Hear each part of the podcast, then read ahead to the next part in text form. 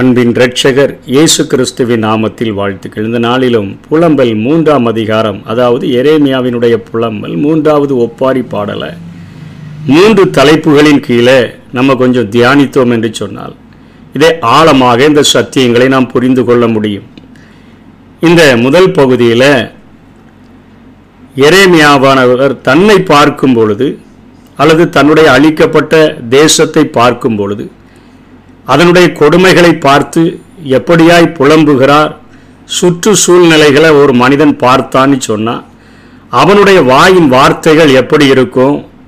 வானத்தை நோக்கி வானத்தையும் பூமி உண்டாக்கின கர்த்தரை நோக்கி பார்த்தான்னு சொன்னால் அவனுக்குள்ளாக சூனியமாய் தோன்றுகிற காரியங்களில் அவன் ஒரு சிருஷ்டிகரை காணும் பொழுது அந்த சூனியங்களை சிருஷ்டிகர் எப்படி மாற்ற முடியும் என்கிற தேவனுடைய கிருபைகளை கண்டு கொள்ளுகிறத முதல் பகுதியிலையும் ரெண்டாவது பகுதியில் அதாவது முப்பத்தி ஏழு முப்பத்தி எட்டு முப்பத்தொம்போது வசனங்களில் தேவன் தீமை செய்வாரோ என்கிற தலைப்பின் கீழாக இரண்டாவது பகுதியை மூன்றாவது பகுதியை மரண கிணற்றிலிருந்து மறுவாழ்வு என்கிற தலைப்பின் கீழே முழுவதும் அழிக்கப்பட்டு கிடக்கிற இஸ்ரவேல் யூத ஜனங்களுக்கு ஒரு விசுவாசத்தை உருவாக்கும்படியாக தன்னுடைய சொந்த வாழ்விலே அவர் அனுபவித்த கொடுமைகளிலிருந்து ஆண்டவர் எப்படி அவரை விடுதலை செய்தார்?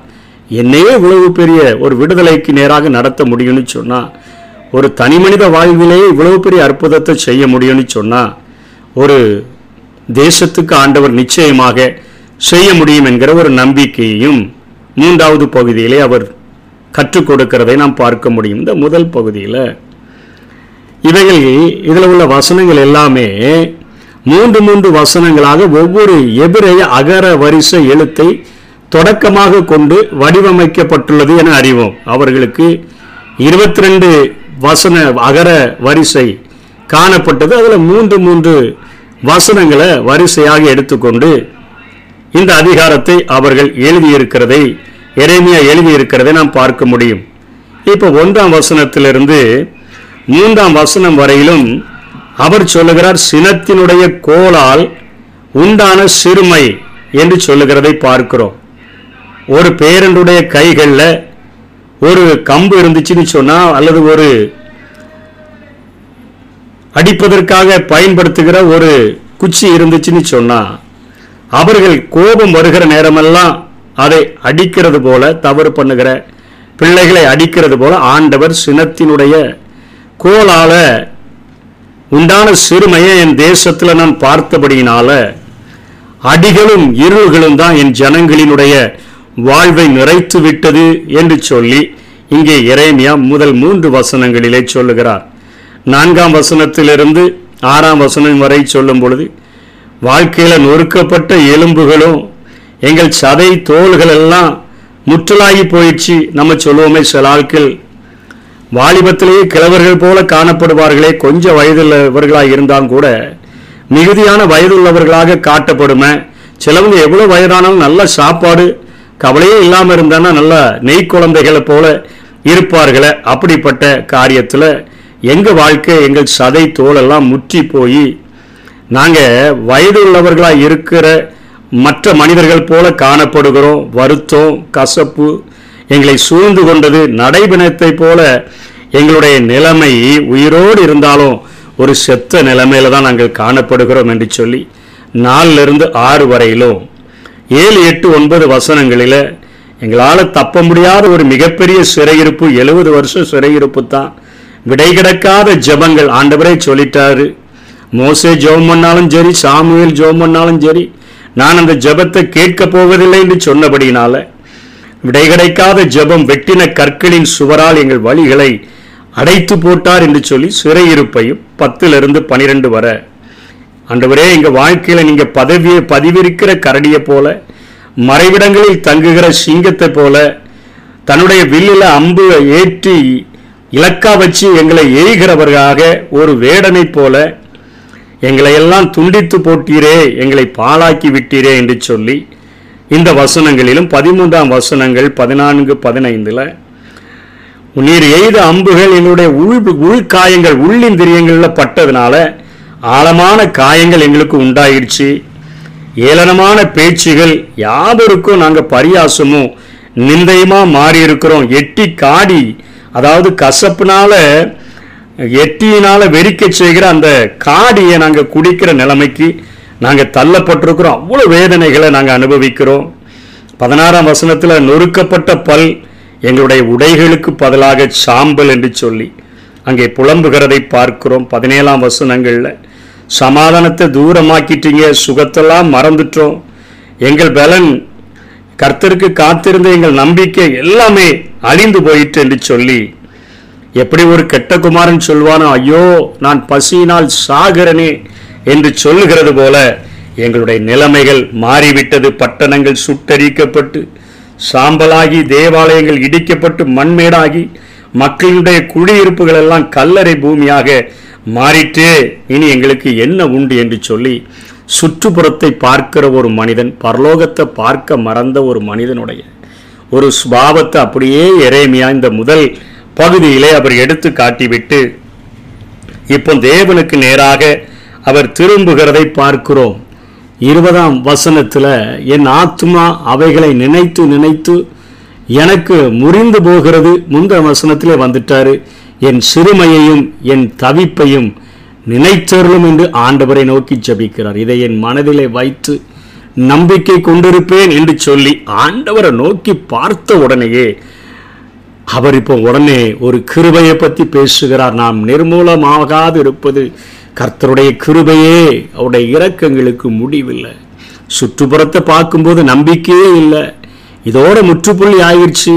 கல்லறைகள் தான். கல்லறை பூமியாய் மாறிடுச்சின்னு சொன்னவர். இப்போ ஆண்டவரை நோக்கி பார்க்கும் பொழுது ஒரு அருமையான ஒரு விசுவாச அறிக்கை கர்த்தருடைய கிருபை நாங்கள் நிர்மூலமாகாமல் இருப்பது. உங்கள் இரக்கங்களுக்கு முடிவில்லை. அவைகள் காலைதோறும் புதியவைகள். உமது உண்மை பெரியதாக இருக்கிறது. கர்த்தர் என் பங்கு என்று என் ஆத்துமா சொல்லும்.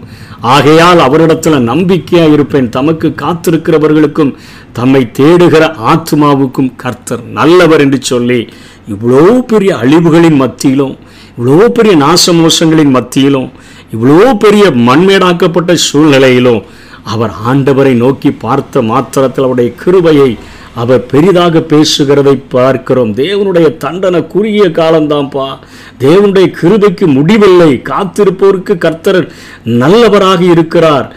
அநீதியாய் எவரையும் அவர் தண்டிப்பதில்லை? இத்தகைய புரிந்து கொள்ளுதல அவர் தேவனை நான் பார்க்கும்பொழுது அவர் புரிந்து கொண்டு பேசுகிறார் தொடர்ந்து சொல்லுகிறார். தன் இளம் பிராயத்தில் நுகத்தை சுமக்கிறது மனுஷனுக்கு நல்லது. அவரே அதை தன்மேல் வைத்தார் என்று அவன் தனித்திருந்து மௌனமாக இருக்க கடவன் தண்டனை தவறா கொடுக்க போறதில்லையா? அநீதியாய் எவரும் தண்டிக்கப்பட போகிறதில்ல. தன்னை அடிக்கிறவருக்கு தன் கண்ணத்தை காட்டி நிந்தையால் நிறைந்திருப்பானாக ஆண்டவர் என்றென்றைக்கும். கைவிட மாட்டார் அவர் சஞ்சலப்படுத்தினாலும் தமது மிகுந்த கிருபையின்படி இறங்குவார். அவர் மனப்பூர்வமாய் மனுப்புத்திரரை சிறுமையாக்கி சஞ்சலப்படுத்துகிறதில்ல. ஒருவன் பூமியில சிறைப்பட்டவர்கள் யாவரையும் தன் காலின் கீழ் நசுக்குகிறதற்கும் உன்னதமானவரின் சமூகத்தில் மனுபுத்திரருடைய நியாயத்தை புரட்டுகிறதற்கும் மனுஷனை அவனுடைய வழக்கிலே மாறுபாடாளுக்குள்ள ஆண்டவர் கா மாறுபாடாக்குகிறவனையும் ஆண்டவர் காணாதிருப்பாரோ? இவ்வளோ பெரிய அழிவு இந்த தேசத்தில் உண்டு பண்ணியிருக்கிறவர்களை ஆண்டவர் கண்டுகொள்ளாமல் விடுவாரோ என்று சொல்லி ஆண்டவருடைய இரக்கங்களை குறித்தும் அவர் பேசுகிறதை பார்க்கிறோம். சாம்பல் குண்டின் மேலே மணல் மேட்டின் மேலே கல்லணை பூமியின் மேலே நின்று கொண்ட அந்த விசுவாச வீணையை மீட்டி எரேமையாய் பாடுகிறார். கர்த்தருடைய பூரிய புதிய கிருபையை உங்களுக்கு தருவார் என்று சொல்லுகிறார். ஆமா சூனியங்களில சிருஷ்டிகளை காண்பதுதான் அது தேவனுடைய தண்டனைக்குரிய காலம் என்பதை புரிந்து கொண்டு நாம் அனை நாம் அனைத்து நொறுங்கிய சூழல்களிலும் புதியதொரு தொடக்கத்துக்கு வாய்ப்புண்டு. உங்களை அவரிடம் முழுமையாக அர்ப்பணிக்க தயாரா என்கிற ஒரு நோக்கத்தோடு கூட இந்த வசனங்களை அவர் எழுதி முடிக்கிறதை நாம் பார்க்கிறோம். முப்பத்தி ஆறாவது வசனங்கள் வரையிலும் முதல்ல தன்னை பார்த்து புலம்புகிறார் ஆண்டவரை பார்த்த பொழுது அவருடைய கிருபையை நினைத்து அத்தனையாக அவர் மேன்மை பாராட்டுகிறதை பார்க்கிறோம். இன்றைக்கு நாம் நிர்மூலமாகாமல் இருப்பது கர்த்தருடைய கிருபையை. அவருடைய இரக்கங்களுக்கு முடிவே கிடையாது. அது நம்முடைய வாழ்க்கையில் அது நம்மை தொடர்ந்து அது வரப்படுகிறது. அவர் சஞ்சலப்படுத்தினாலும் தமது மிகுந்த கிருபையின்படி அவர் நமக்கு இறங்கக்கூடியவராக அவர் இருக்கிறார். அதனால் வானத்தையும் பூமியும் உண்டாக்கின கர்த்தரிடத்திலிருந்து எனக்கு ஒத்தாசை வரும் என்று சொல்லி வானங்களுக்கு நேராக நம்முடைய கண்களை ஏறெடுப்போம். கர்த்தர் தாமே நம்மை ஆசீர்வதிப்பாராக. ஆமாம் உங்க